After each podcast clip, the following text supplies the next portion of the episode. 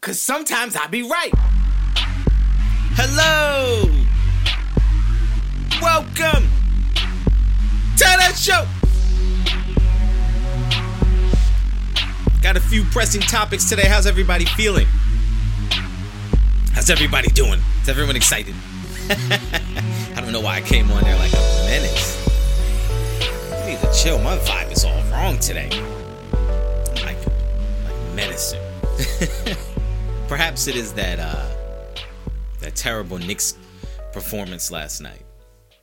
Look, this isn't. I'm not going to get into it in the show because it's very hard. Because, uh, like I said, I post. Um, this comes out on Thursday, and it's once a week. So if I try to get into each individual game of the NBA playoffs, it'll be by the time you hear it, they'll already have been a game. Like I want to talk about the Lakers, but if I do that, they have a game tonight. As I'm recording this, they have a game tonight. So when this comes out tomorrow, if I talk about what they did, I got to exclude game two, which happens tonight. It's, you know, you get it.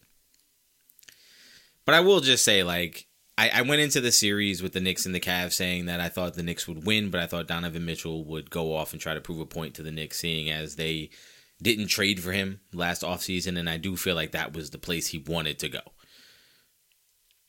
And, uh, and they won game one and Mitchell had a really good game, and I thought, oh, exactly what I thought it would be. And then game two, they they pressed the Knicks, they punched the Knicks in the mouth, and they folded. And uh, I went into the game thinking, oh, this isn't the same old Knicks. Like regardless of whatever happens, they're gonna continue to fight and they're gonna scrap and they're gonna be gritty and they're gonna this is this is great.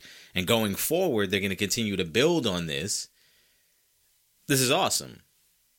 And then they came out last night and looked just like the Knicks of old. So I don't know. I want to buy into this team. I want to love this team. I keep saying to myself, why can't they make it to the finals? But every time I get really excited and allow myself to start believing in that potential, they come out and throw a stinker that make me say, oh, what was I thinking? But anyway, let's get into it, man. What up, Cyber family? Welcome back. If this is your first time joining us, welcome. This is Sometimes I Be Right. I'm your host, John Favs, reporting live from Trash Can Studios. As always, joined by my co host, Wally. Say what up, Wally! Hopefully, this week I am not tormented by a wasp in the studio. As of right now, doing a quick inspection, I don't see anything. I think we're all clear, but you never know. Last week, I didn't know there was a wasp in here either. I heard some buzzing. I honestly thought it was one of the uh, one of the one of the studio lights, maybe crackling or whatever, but it was a wasp buzzing up above my head. Um, luckily he didn't attack me, but then we got into a battle, and just so you guys know, I did. I opened the door to the studio in the hopes that he would fly out, um, but he didn't. He stayed in, and we got into an intense one hour long battle, and I won. but that's not that's not why you're here. You're here for the sports takes. So let's get into it. What I wanted to start with, obviously, is the biggest news of the week, in my opinion, because it it uh, trickles down into into so many different factors. I want to talk about the Jalen Hurts contract, uh, newly signed, five year, two hundred and fifty five million dollars, one hundred eighty million guaranteed. It's a good day. Making him, as they say, but you have to pay attention to the wording of NFL contracts. It's all tricky. The highest paid player ever in terms of per year, right? Which just means if you break it down per year, he's the highest paid. But the way contracts work, he gets like 110 at signing, which makes it like his cap number is lower. It's all tricky. The NFL contracts are tricky. But why this is so important is twofold. Number one, Jalen Hurts being the top paid quarterback, how do we feel about it? Do we feel it was deserved? Do we feel it was a little premature? Do we feel coming off a really good year he had that maybe we should have waited one more year just to see? Because you didn't get a discount, right? Like typically you would say, nope, get in there, sign him early you know, maybe you can you don't have to pay as much because if he goes out next year and does it again, the price tag goes up. But in reality, you still paid him top dollar anyway. So maybe you could have waited a year. And maybe if next year it doesn't quite look the same and he takes a little bit of a step back, you say, Ooh, okay, well, now the price goes down. It's a gamble. But in my mind, if you were going to pay him top dollar regardless, then I guess it doesn't matter. Me personally, I wouldn't have been so quick to pay. I probably would have waited. I would have paused on it. But they did. The Eagles did, and congratulations to Jalen Hurts. I I my my butthole clenches up at the thought of signing my name on a piece of paper and having hundreds and millions of dollars deposited into my bank account the same day. Like the idea of that is so unbelievable makes me so giddy like a child the idea of like I can sign my name and within an hour there's 26 million dollars in my I will never have to worry about the price of something ever again in my life. Like that idea is, whew, that's what these contracts do to me. I don't know about y'all, but in my brain, when I think about it, the, what hits me, the, the first thing that hits me is Jalen Hurts will never have to check the price tag of anything for the rest of his life. It will not matter how much anything costs. He has enough. That's unbelievable. But the reason why this is so uh, in- interesting to me and what it brings up now is we have a guy in Lamar Jackson who is still out there on the market, still available if you want to give up two first round picks and also pay him what he is reportedly asking for.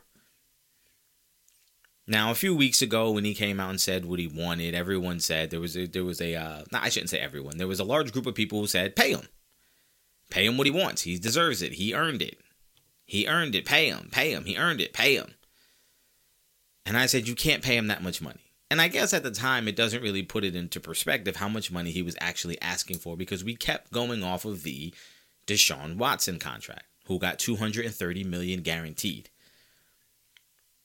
Well, Jalen Hurts just signed the biggest. He had 180 million guaranteed, and he's still 50 million dollars short of what Deshaun Watson got which means he is $51 million short of what Lamar Jackson's starting price is.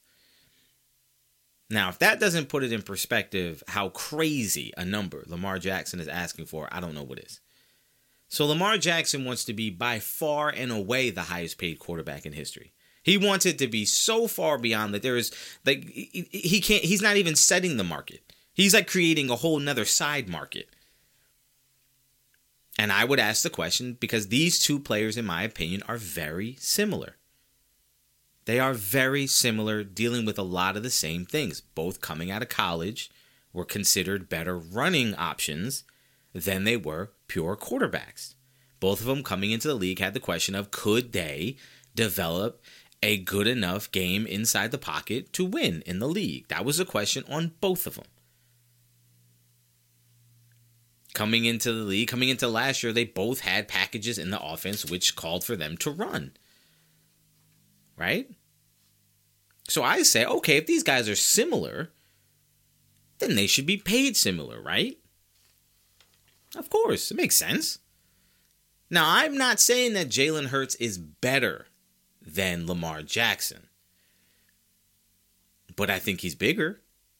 I think he's physically bigger than Lamar Jackson. I think he'll hold up long term better than Lamar Jackson. I think he's done things from within the pocket at a more consistent level that you could say going forward, I have more confidence he will end up being the better quarterback.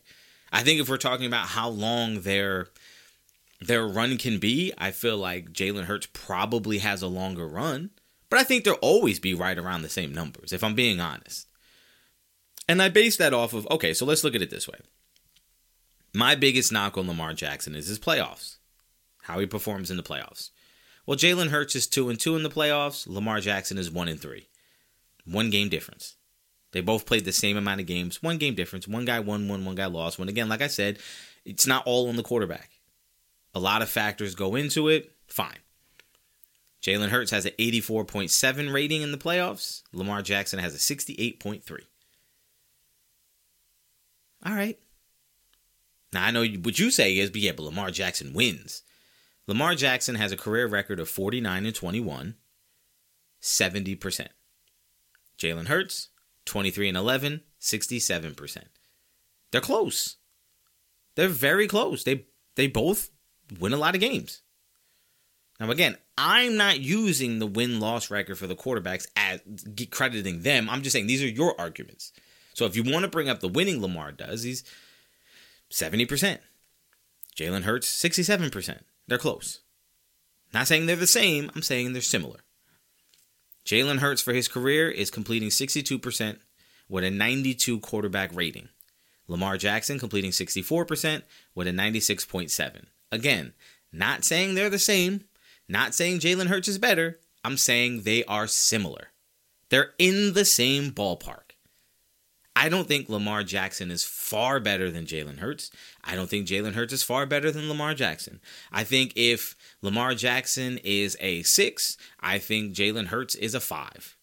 Like they are close. They are very similar. I think if they swap teams, I think the result is the same.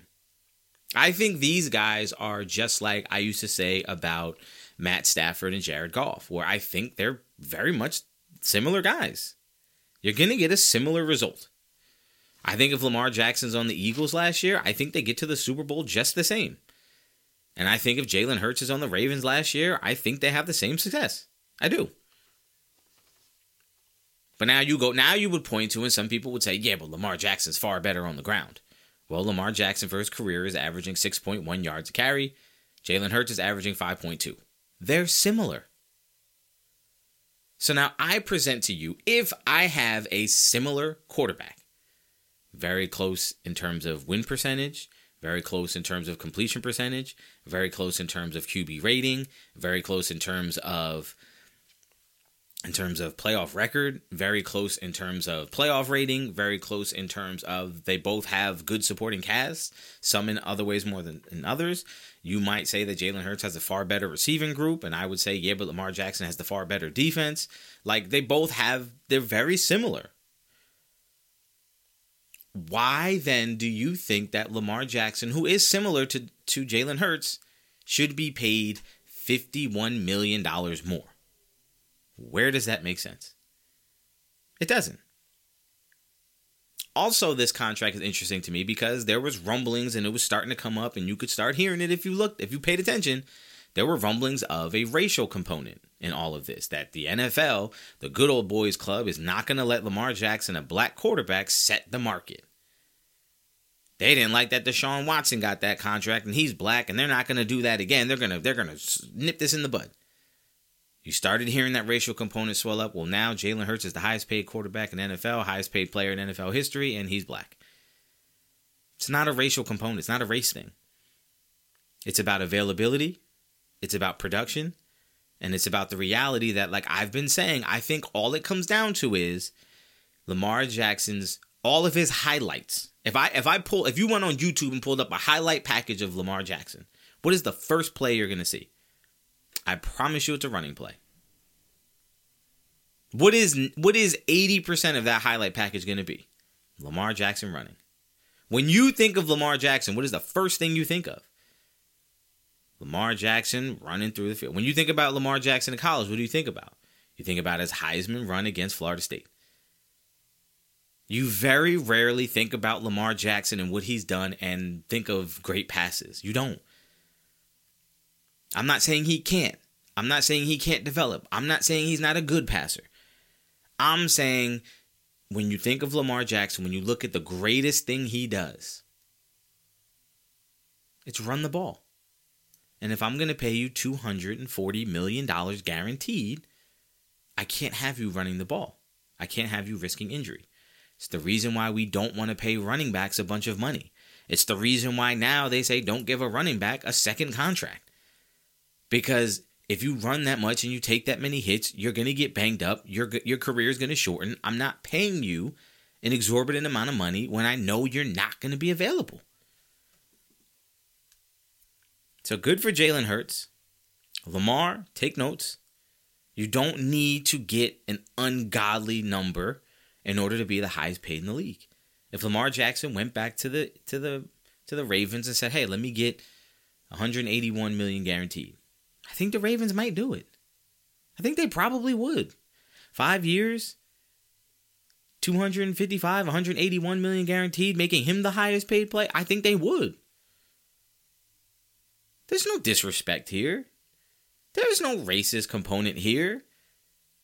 There's no we don't want you, we can do better than you. It's none of that. It's just we're looking at no, I can't give you 50 more million dollars than the highest paid player in the league. I can't do it. I think that was interesting.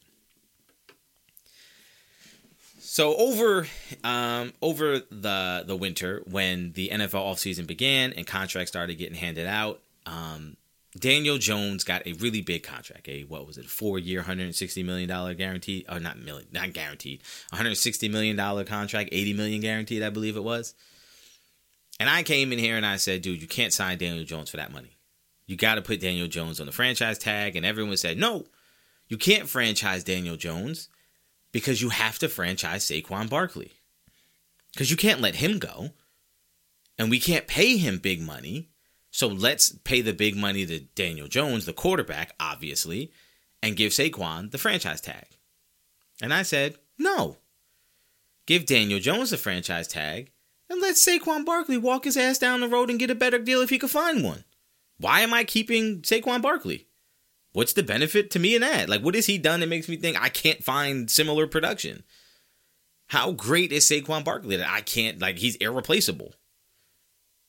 I would argue that he's very replaceable.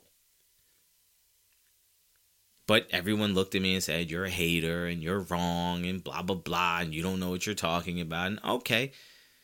And what comes out this past week?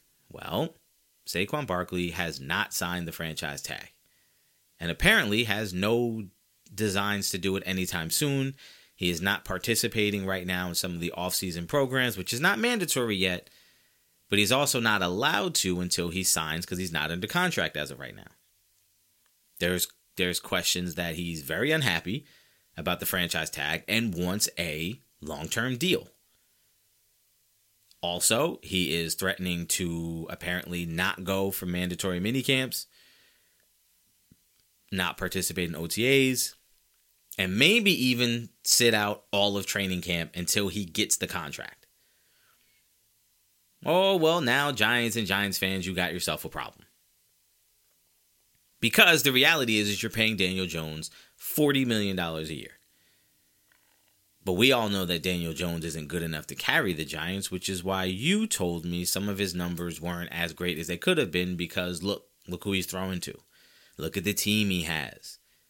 Well, now that was my reason why I said you can't pay him that big money because once you pay him that money, well, now you don't have as much money to spread around to the rest of the team, and now he has to do more with less. And Daniel Jones has done nothing to prove to you he is a guy who can do more with less. And one of the key players that he needs with him is, in fact, Saquon Barkley. But Saquon Barkley doesn't want to play under the franchise tag.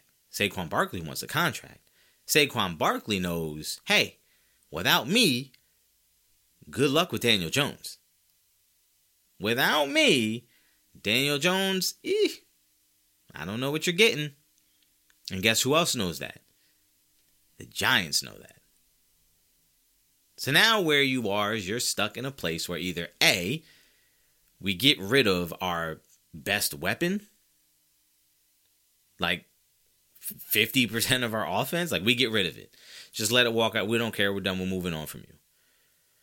Or B, you cave and say, man, we got to get Daniel Jones as much support as possible.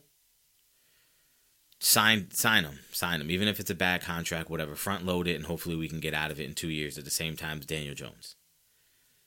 Or maybe we we give him the contract and then Daniel Jones in two years doesn't look like what we want him to look like. We get rid of him and we get a rookie quarterback. And I, I, I don't know. What are you going to do?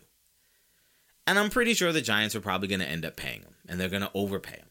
And let me tell you, as a Cowboys fan who watched this happen with Zeke Elliott, man, those running back contracts look real bad real fast. Especially Barkley, who has injury history, who you just know, just pencil him in. I also, as a cow, again, I'm relating to you, Giants fans, as a Cowboys fan. Tyron Smith has been getting injured, left tackle for the Cowboys since uh, 2009. Has pretty much missed two or three games a year for like the last eight years. You could just pencil it in. Just go into the season knowing he's going to miss about three games. You could do the same for Saquon Barkley. He's going to miss about two or three games every year. Just pencil it in build your game plans around the fact of here's what we're going to do with him and here's what we're going to do when he inevitably is going to be out. That's not a knock, that's just a reality. Which is why I thought don't pay Daniel Jones, franchise him, or sign him to a lower number. So you would either A, have a little extra wiggle room to give Saquon maybe a less than desirable deal if you felt you needed to keep him, or B, get rid of Saquon altogether, pay Daniel Jones a little less, have a little more money just to build around. Y'all know me. In my opinion, in this draft, I'm going after running back. I don't think the Giants should have spent any money on a tight end in free agency. I don't think they should have traded for Waller. And I don't think they should pay Saquon. I think they need to go out there and they should have drafted a tight end and they should go ahead and draft um, a running back. Maybe even two. I think there's a lot of good running backs. A lot. So again, Giants, Giants fans, I I think you screwed yourself with this one. Also, to me, it just says, did you not know who Saquon? Did you not know that he might not want to play under the franchise tag? Did you guys not have conversations about the possibility he's not going to want to? Am I wrong? Is this not even about Saquon at all? Do you guys not even care if Saquon plays? Was this really just you just felt like Daniel Jones deserved that contract? Either way, your game plan was I'm going to franchise the running back because we don't want to pay him long term, but maybe we can get one more year out of him, draft a guy, and then go forward without him. But in reality, you're going to end up overpaying for your quarterback and having a running back who I, if I'm betting, if I'm a betting man, they're going to pay him. And they're going to regret it probably within nine games. It's going to be very obvious this contract is not going to age well. But hey, TV deals, right? Salary cap going up? Yeah, they keep talking about it. And what's happening with Aaron Rodgers? Still no movement? Still no word? If I'm the Jets, at what point do you just say, "Where I'm done. I'm not even at come out and have a press conference. Say, listen, we're done with the whole Aaron Rodgers thing. It hasn't happened yet. It's not going to happen. I'm done. How how many conversations do you need to have about the compensation? Hey, Packers, what do you want? No, we're not giving you that. What else? This is what we want. Well, we're not giving it. Okay, well, like, what is happening? It's so bad that ESPN's not even covering it anymore. Nobody's even asking the question, like, what's happening with this? Everyone's just like, eh, it's, it's over. If something happens, we'll report it. It's wild, man. It's wild. So, the next thing I wanted to get into is I want to transition, I want to move over to basketball. I said coming into this uh, postseason that the Lakers were the NBA's darling. They were they were they were raving about the Lakers and how good they're doing and they look great and LeBron is LeBron, he's the goat, and Austin Reaves is oh my god, how good is he? And then you got Anthony Davis looks dominant. This is what you were hoping you'd get from him and I said, "All right, no excuses." Right? I said if LeBron is the goat, and if we're going to use all this going forward, which I posted it, I posted it online. I asked the question, and, and the overwhelming response I got was, yeah, like when you're talking about someone's career, you have to use the whole thing. Well, okay. So everyone loves this. Everyone loves this team now. The media, oh man, they're eating this up. They they win game one in Memphis, and like I said, game two is tonight. Uh, it hasn't been word hasn't come out yet whether Ja Morant, who hurt his his hand in game one, hasn't come out and said if he's gonna play. I personally don't think it matters if he plays. I think the Lakers lose tonight anyway. So when you hear this tomorrow on Thursday, you will know the result. I'm telling you now on Wednesday, I think the Lakers lose game two. And part of the reason is is because I'm gonna because I believe, and this has been something that I've noticed for a really long time now is that expectations matter. They do. Expectations matter. I have noticed it so much more in the last year. Guys getting far more credit than they deserve based on what previous expectations were. Guys doing things that we would look at and think, that's okay. That's all right. But because the expectation was so low, we get we praise it as he did great. The best example, as we talked about before, was Daniel Jones. If you look at Daniel Jones' season, if I told you this is the season that Aaron Rodgers had, you would say, "Oh, that's not good." If I said, "Look, this is what Justin Herbert did," you would say, "Oh, that's not good." But that's because those guys are expected to do more.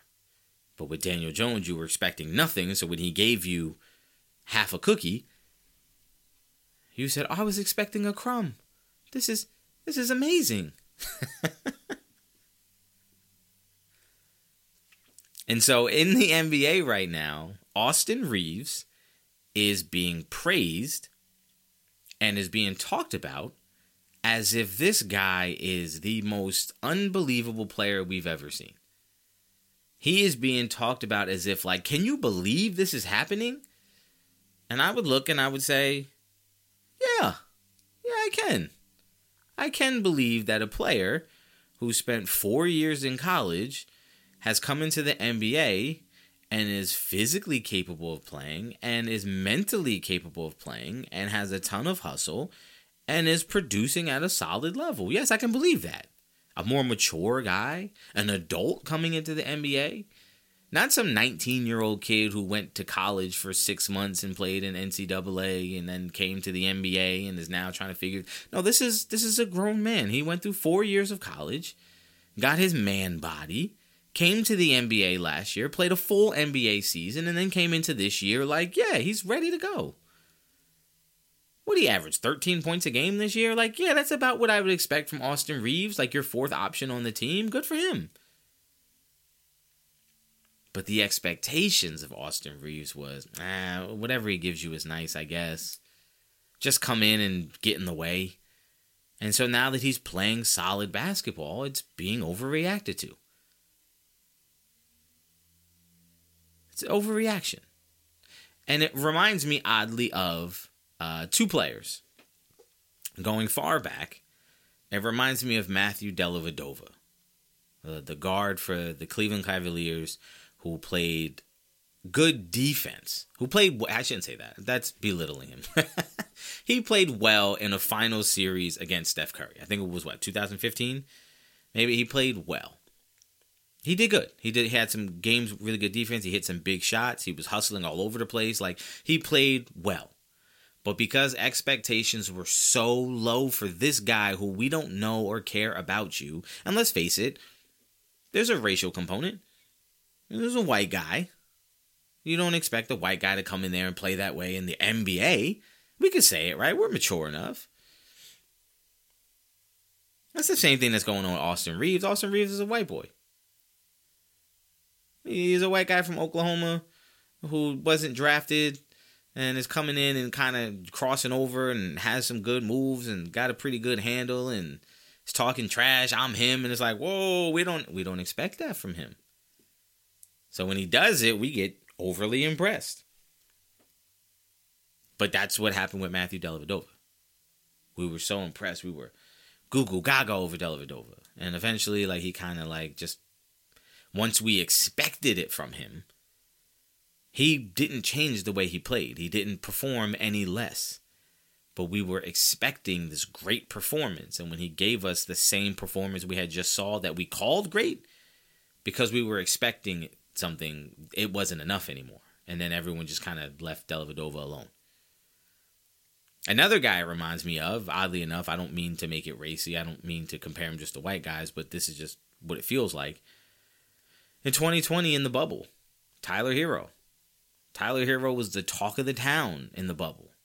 Everyone, oh, in that playoff, oh, everyone loved him. He's making He's he's mean mugging the camera. He's talking trash. This guy is great. Blah blah blah blah blah. We loved him in the final. Oh, we love this guy. Oh my god, he's so good. Coming into the next season, we were expecting something from him now. Coming into the next season, we were expecting Tyler Herro to be really good. And guess what he was? He was all right. But that's what he always was. He was all right. But because we didn't expect anything, when we got something, we magnified it and we overpraised it. And now Tyler Herro's still a good player. We just he's just not what we were expecting him to be based on, you know, previous expectations. Now that there's expectations, him being good isn't good and isn't great anymore. Does that make sense? The, how the scale moves. So Austin Reaves was expected to be a bad player, and because he's good, we now consider that to be great. It got elevated a notch above because it's so far above our expectations. But now that we're expecting Austin Reaves to be great and he's just good, we look at it like, ah, he's he's not very good. Now, that's not fair to the player, so I'm to say Austin Reaves, put it in perspective. He's a good basketball player. He is. He's, he's very similar to like Gordon Hayward, which is like a good basketball player. A really good basketball player. A guy who's going to contribute to your team. Like, great to have on your team, but would you call him a great player? Like, nah, not really. Not really. So I think Austin Reaves for the rest of the season with the magnifying glass on him, I think he's going to produce. The, I don't think he's going to get 23 points. I think the real story of the game is Rui Hachimura getting 29 points. I don't think he's doing that again. And everyone says, "Oh, do you think LeBron's going to put have the game he had again?" I do. I think he's going to have many games like that. Because you always remind me of how old LeBron is, that it's year 20, that he can't carry them anymore, that you need Anthony Davis now and Austin Reaves now to carry the load and da da da. Like, yeah. Eh, yeah, my point exactly. I think LeBron's going to have plenty of games like that where he just kind of doesn't, he don't really have it. He don't have that second gear anymore. And that comes with age, and that's normal. So he's going to need these guys. And now that the sports world has all eyes on Austin Reaves, I think we're going to start to see Austin Reaves be Austin Reaves and the media be like, well, what happened to Austin Reaves? Nothing. You're just expecting something now. So uh, uh, calm down, is, is, would be my message. Calm down, everybody. Austin Reaves is good. But let's let's take a chill pill. Okay? Let's take a real real chill on the Austin Reeves is amazing thing. Because it, it's annoying. My hate meter is at like an all time high. I'm trying not to hate, but it's so hard not to just want to like present like push back against all this love. Like he's all right. He's all right. Like come on now. I've seen better. Well, who knows? Yeah. We'll see. It'll play out.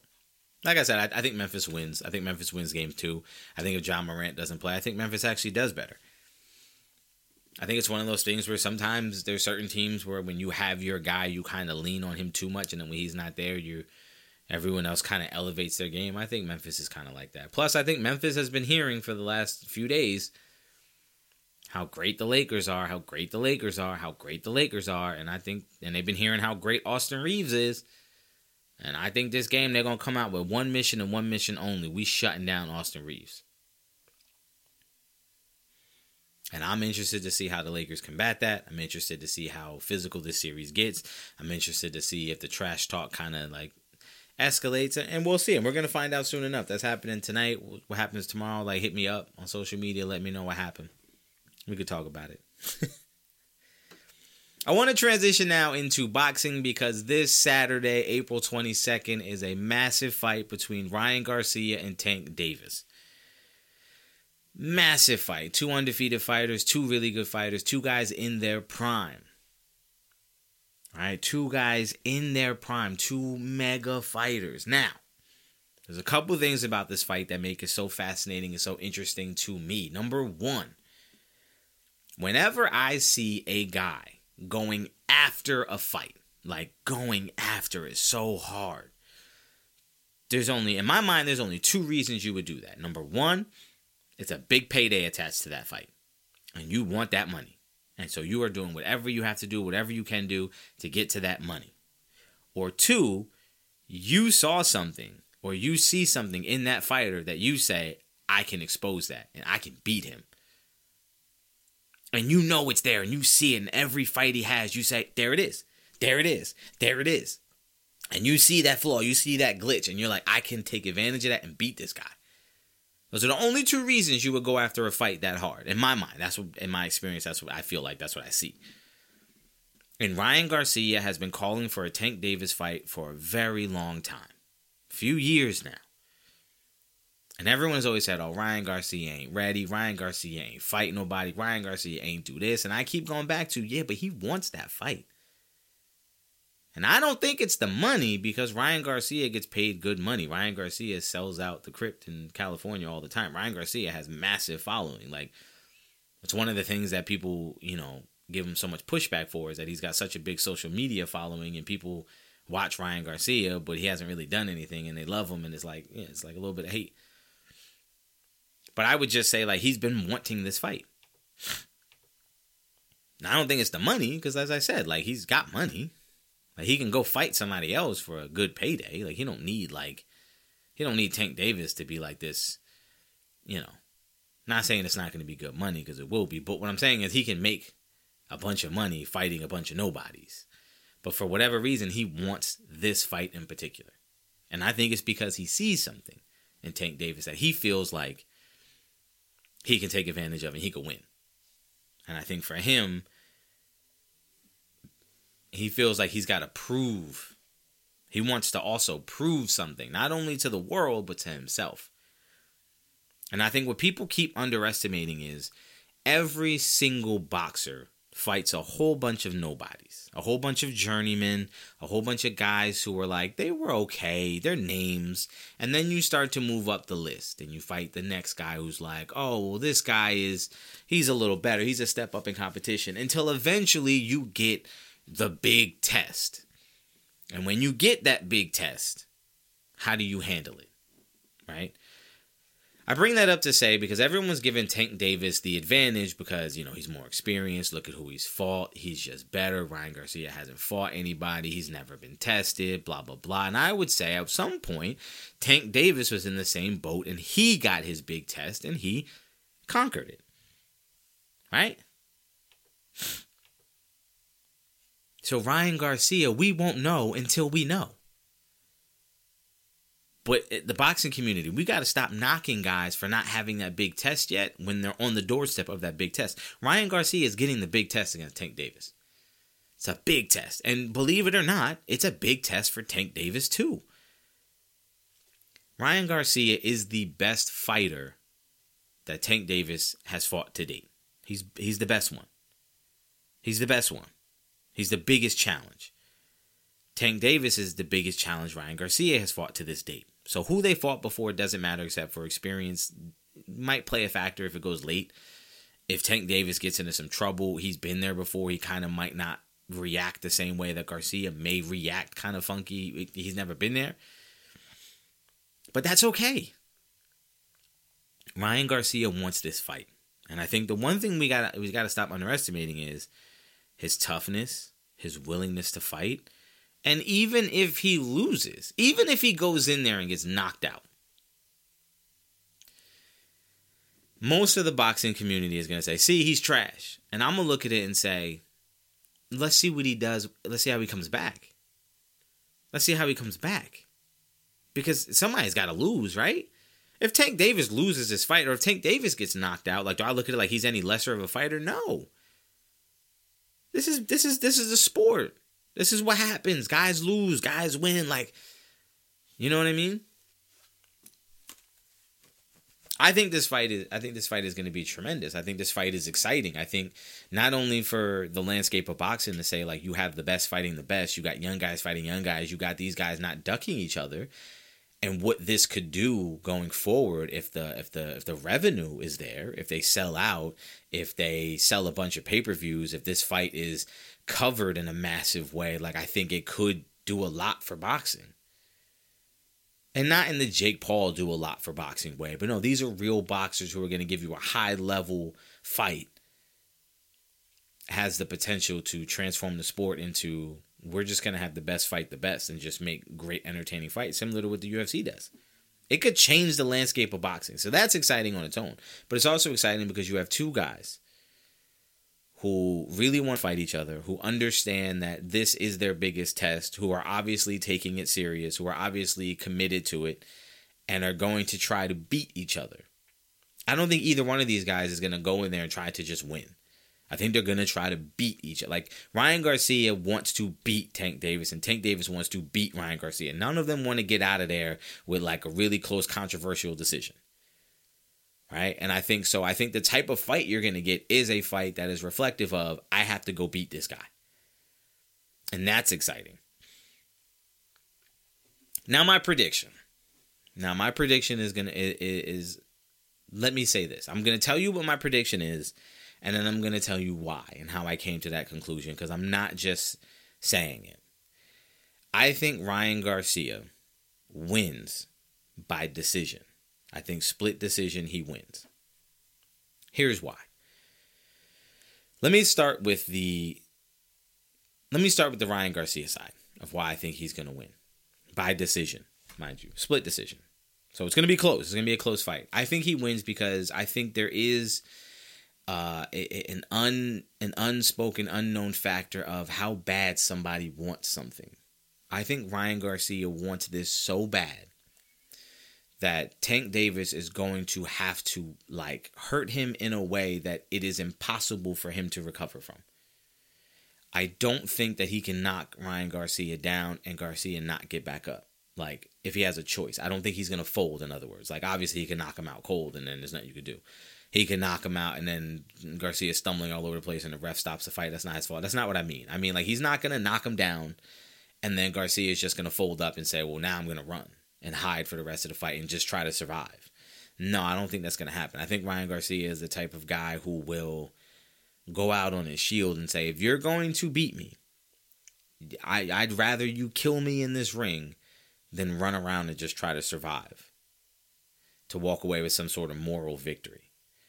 I think in the Luke Campbell fight, which everyone keeps pointing to, look, Luke Campbell dropped him, and I hit way harder than Luke Campbell. Like, yeah, but Luke Campbell that was a flash knockdown. I don't think he was hurt. And what happened once he got back up? He attacked Luke Campbell from that point to the moment he knocked him out with the body shot. He didn't back up. He didn't run. He didn't try to get his wits. He went right after him and said, "You know what? If I'm gonna lose, I'm I'm going out trying to hurt you. And if you knock me out and end this, then fine. But like I am not trying. I'm going. I'm fighting you now. All that boxing technical look pretty. I'm fight now. It's a. I'm fighting you. And I think Garcia has shown that multiple times that he's willing to just fight. He will fight. I think he's one of those guys that's been called a pretty boy, that's been called soft, that's been called oh he's too into social media. And I think in his brain, I think he knows like I I will I'm willing to die for this. I will do whatever I can. I will fight till my death to prove to everybody, to myself that I I'm willing to go there. And I think for that reason, he is going to fight Tank Davis. I think he's going to withstand the barrage. I think he's going to be able to withstand the crowd noise, crowd pressure. I think he's going to be able to stick to a game plan. I think he's going to be super focused, hyper focused on this and deliver his best performance because of how badly he wants to do it and how locked in he is on it. Number two, I think his height, I think his size, I think his hand speed. I think the way he fights, I think how quickly that check hook comes out, I think it's going to make Tank Davis very gun shy. In terms of, I don't think Tank is going to be willing to take as many chances as he would with another guy because I think of how quick Garcia is, how accurate he can be, and how powerful it is. So I think he's going to be a little hesitant to where he's not going to, Tank Davis isn't going to have those shots to just, I'm just going for it. And I think that's going to play into Garcia's hands where he's going to be able to eat up a bunch of rounds doing things like that while Tank tries to figure out what's the best way to get in there. Now let's go to the Tank side of it uh, of why I think Garcia is going to win. I think I've noticed something in Tank in the last few fights that I, I also noticed in uh, Canelo. And it's an interesting thing that happens, and it is falling in love with your power. So, in reference to Canelo, I noticed with Canelo, uh, I started noticing in a lot of his fights, he started knocking guys out. And after that, his strategy became the same in every fight. Look at the uh, Billy Joe Saunders fight. I'm not going to try to box you. I'm going to walk you down. I'm going to hit you with power shots, and eventually you are going to break. He got the knockout. Look at Caleb Plant. I'm not going to try to outbox you. I'm going to walk you down, hit you with power shots, knock you out. Look at the Callum Smith. I'm not going to box you. I'm going to walk you down, hit you with power shots, knock you out. What did he do against Bivol? Tried to walk him down, hit him with power shots until he could break him down and knock him out. And Bivol was too big, too strong, wasn't having it. Plan didn't work. Lost the fight. If you get into the belief of, oh, I can knock everybody out. I can knock these guys out. I got power. I got power. You notice it with Tank too. Tank in the Leo Santa Cruz fight was probably losing that fight. He was taking a lot of punches in that fight, a lot of abuse in that fight, but he knew I'm going to catch this guy, I'm going to break him down, and I'm going to knock him out. That's what he knew. In the Rolly fight, he was just biding his time, waiting, finding the opening, boom, knocked him out. In the last fight he had, he was losing that fight. Walked him down, knocked him out. So I think in this fight against Garcia, so because he's so confident in his power, because he has that belief, and you know what, like in round eight, nine, or ten, like you're gonna be so fatigued and so tired from me stalking you down and you being defensive that I'm gonna catch you which means he's willing to give up early rounds. Like Tank will give up the first four or five rounds. And at that point, if you have a five round lead, like you ain't got to do much the rest of the fight to win that fight. And so that's why I think that's for me, that's the biggest reason that Tank will lose by decision, by a close decision, is because I think he's going to give away too many rounds because he's going to be prepping for that power shot and looking for that power shot also, like I said, with Garcia's quick hands and his quick counters, I think it's going to make Tank a little more cautious. So I think the game plan is I think Tank is going to try to get Ryan to throw his check left, and he's going to try to gauge the speed on it. And once he gauges the speed on it or feels the power, he's going to engage. And I think Ryan Garcia knows this, and Ryan Garcia is probably going in there with a different game plan. I bet you the right hand probably plays more of a part than you would think because everyone keeps keying on keying in on that left hook. I like Ryan Garcia to win a close decision on points, um, primarily because of the distance he could keep Tank at. If he keeps Tank at a distance and throws that jab and just is more active, I think he could steal a bunch of rounds. I think that Tank is going to be hesitant. I think Tank is also going to be super patient, and I think he's going to take be patient one too many rounds, which is going to make the difference. I like a 115, 113 or a 116, 112 type of fight, a fight that's very competitive, a fight that we will be saying, let's see a rematch. I think there's going to be moments in this fight where there is a firefight breaks out. But I think both guys can take a punch. I think both guys can deliver a punch. I think both guys are aware of each other's power, and I think there's an immense amount of respect there. I think it's going to be a very competitive fight, very fun to watch. But I like Garcia to edge it on the scorecards. And I don't know why everybody keeps talking about knockout. Like boxing, there's there's it's so annoying to me because eh, boxing has been reduced to who's gonna win. I think he's gonna win by knockout. Or I think he's gonna win by knockout. I think he's gonna win by knockout. Who, nobody ever said somebody can win on points. Like there's more to boxing than just a knockout. Like there's other outcomes to a fight than a knockout. Ugh. I'm not. That, that's aside. This is this is great for boxing. So going from something that is great for boxing to something that is terrible for boxing or not even boxing at all, uh, we have to do it. You know it's coming. You knew it was coming when it was announced. I have to give you my take on it because I have to be fair. I have to be objective. I have to be honest. Jake Paul has announced his next fight, his next opponent. It is against Nate Diaz. When? I don't care. Where? I also don't care. Am I going to watch it? I'm I want to say no but I know I'm gonna end up watching it. Uh, but I'm not gonna pay for it. I'm gonna go to somebody's house and, and they're gonna have paid for it. I'm gonna be like, "Oh, you got? Oh, you bought this? Oh, cool. I'll watch it with you." I'm not paying a dime for this. Why this means something to me at all? I'll tell you why it means something to me. After the fight against Tommy Fury, when he lost, I came in and I said, "Look, I can support Jake Paul." if Jake Paul comes out from this fight and and gets back in the ring and starts like saying, you know what, like I want to get better, I want to challenge myself, and starts fighting boxers, and and kind of starts to shade away from that celebrity, that misfits boxing, that YouTube influencer boxing thing and gets back to and like continues just to now like I fought those guys. I fought Tommy who's an entry level boxer. I'm either going to fight Tommy again or I'm going to move up and try to fight somebody else like he fights at cruiserweight. There's a million of them. There's a million cruiserweights you could fight. You don't have to fight anybody that's great, but fight a cruiserweight. I said if he were to do that, that would say a lot about he really is he really is committed to to boxing. He really wants to be a good boxer. He really wants this. It means everything to him. He's committed to it. And you know what? I would be right. I would, I would, I can't tell you how quickly I would switch from I hate Jake Paul to I'm rooting for Jake Paul. Let's go.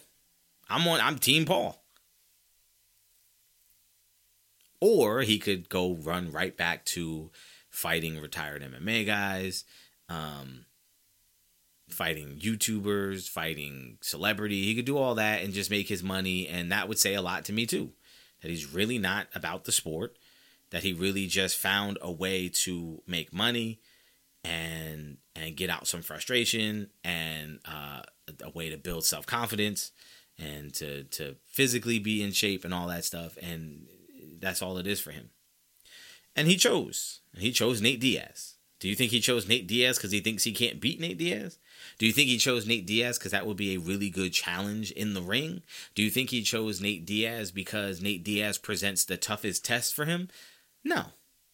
No, he didn't. He chose Nate Diaz because he got his ass whooped by Tommy Fury. Someone who boxes and someone he knows. See, Jake knows Tommy Fury is not very good. And I I be lost to him. If I try to go fight these other boxers, like man, it, it, there's guys that are better than him. Like I can't I can't beat them. And he knows if his next fight is against someone like let's say Hasim Rahman Jr., who I don't even think is that good either, but he ain't beating him either. And if he loses to him, well, now that's two boxers you faced, two boxers you lost to. The entire world, even your fans, are going to say, ah, Jake, you're not good at this. So he knows he can't do that. And his best option is what? What does he want? Money. So now I can go fight Nate Diaz. We're gonna talk a bunch of trash. The the the, the lead up is gonna be amazing. He's gonna be talking trash. I'm talking trash. He's got his fans. I got my fans. This is like the UFC dude who like everybody says, nah, he's about it. He's about it. You probably gonna get into a little scuffle at some of the press conferences. I promise you, somebody putting hands on somebody. He's gonna push uh Nate or Nate's gonna push him. Like it's gonna happen. Like it's gonna the build up and the lead up and the promotion is gonna be insane. The pay per view numbers are probably gonna be super high. He's gonna win the fight because who really thinks that Nate Diaz is gonna be a good boxer? Nobody. Like we already know the outcome and we know what it's for. It's for the money. Now I would again, like I said, I don't have a problem either way, but just call a spade a spade and be that. Commit to that. Stop doing things like calling out Canelo and saying that you could beat Canelo. No, you can't. Does anyone does anyone have doubts anymore? No? Okay, thanks. I'm glad we're all on the same page. Stop saying things like you want to be a world championship boxer. You don't, because there is a way to get there. There is a road you can take, and you are not taking it. The WBC literally told you if you beat Tommy, we're ranking you. And if we rank you, you could fight up the ranks and you can get yourself into a title fight. Here's the roadmap. You lost. You know what the WBC would probably do now?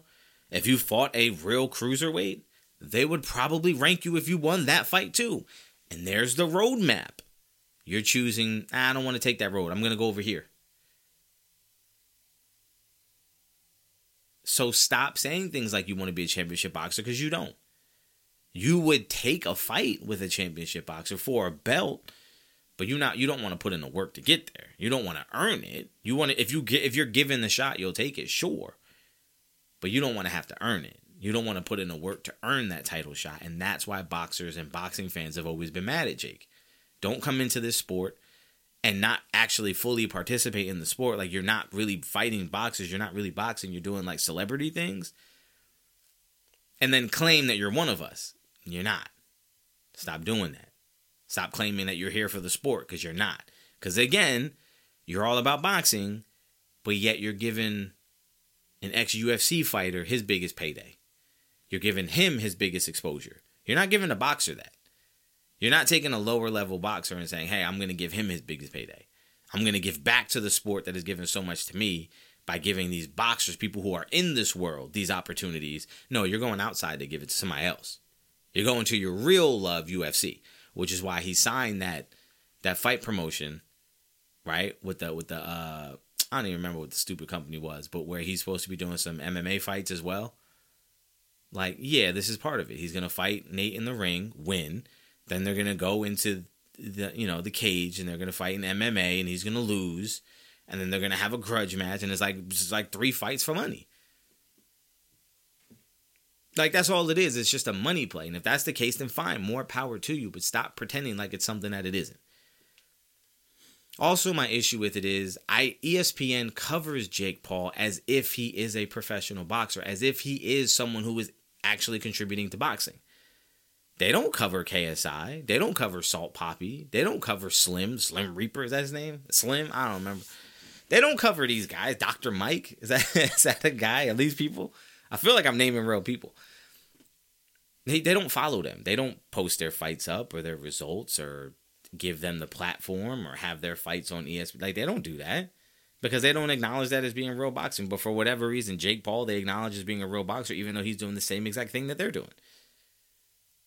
So ESPN, you got to stop covering it like this is a sports worthy event, as as if this is worthy of ESPN Airways. It's not. And everyone just needs to be honest and open and and confess and say what it is, and let's live with what it is. And I could be fine with it. Jake Paul can make a whole living, a whole career fighting UFC guys and celebrities and YouTubers and have a great time. I told you that celebrity boxing thing is fun to watch from time to time. It's fun. Those are guys who were at a certain level fighting other guys at an equal level, talking trash to each other, having fun, fighting, and then doing it. But they're on they're all of the same level. They're not doing what Jake does, which is I'm gonna work with higher level, get to a higher level where I should be fighting here, but I'm gonna take all of that skill and knowledge and preparation and bring it way down here and fight these guys who are not qualified to be in the ring with me. That's where I have the problem with it. That's my time, y'all. Look, we've, we've been talking long enough right? We've been talking long enough. We got into it. Look, I appreciate y'all for coming through again this week. We'll be back again next week. Wow, I don't even know if I said. Did I just mumble that whole thing? We will be back again next week. Uh, actually, next Thursday, next episode will be actual draft day. So next week, I'm just gonna give you guys a heads up. It's gonna be very draft heavy. I'm gonna be going over. I might do a whole full first round mock draft. I don't know. We might do a mock draft live on air. I'm gonna tell you what I think the Cowboys should do. I'm gonna look at other spots in the draft, and we're just gonna do a bunch of draft stuff as well as talk about some NBA. I'm sure talk about some other stuff going on in the world of sports. But uh, it is draft day, so happy draft day to you guys. Uh, I might, you know what? Maybe I'll even put out just a special episode doing draft stuff. Maybe I'll do that. Maybe I'll have a regular show, and then I, this is behind the scenes stuff I'm sharing with y'all. Listen, I'll let y'all get out of here. I gotta get out of here. I appreciate y'all for coming through again. Follow me on all social media at cyber underscore pod. That's S I B R underscore P O D. I love interacting with you guys. Uh, let's keep growing the family. I will see you guys next week.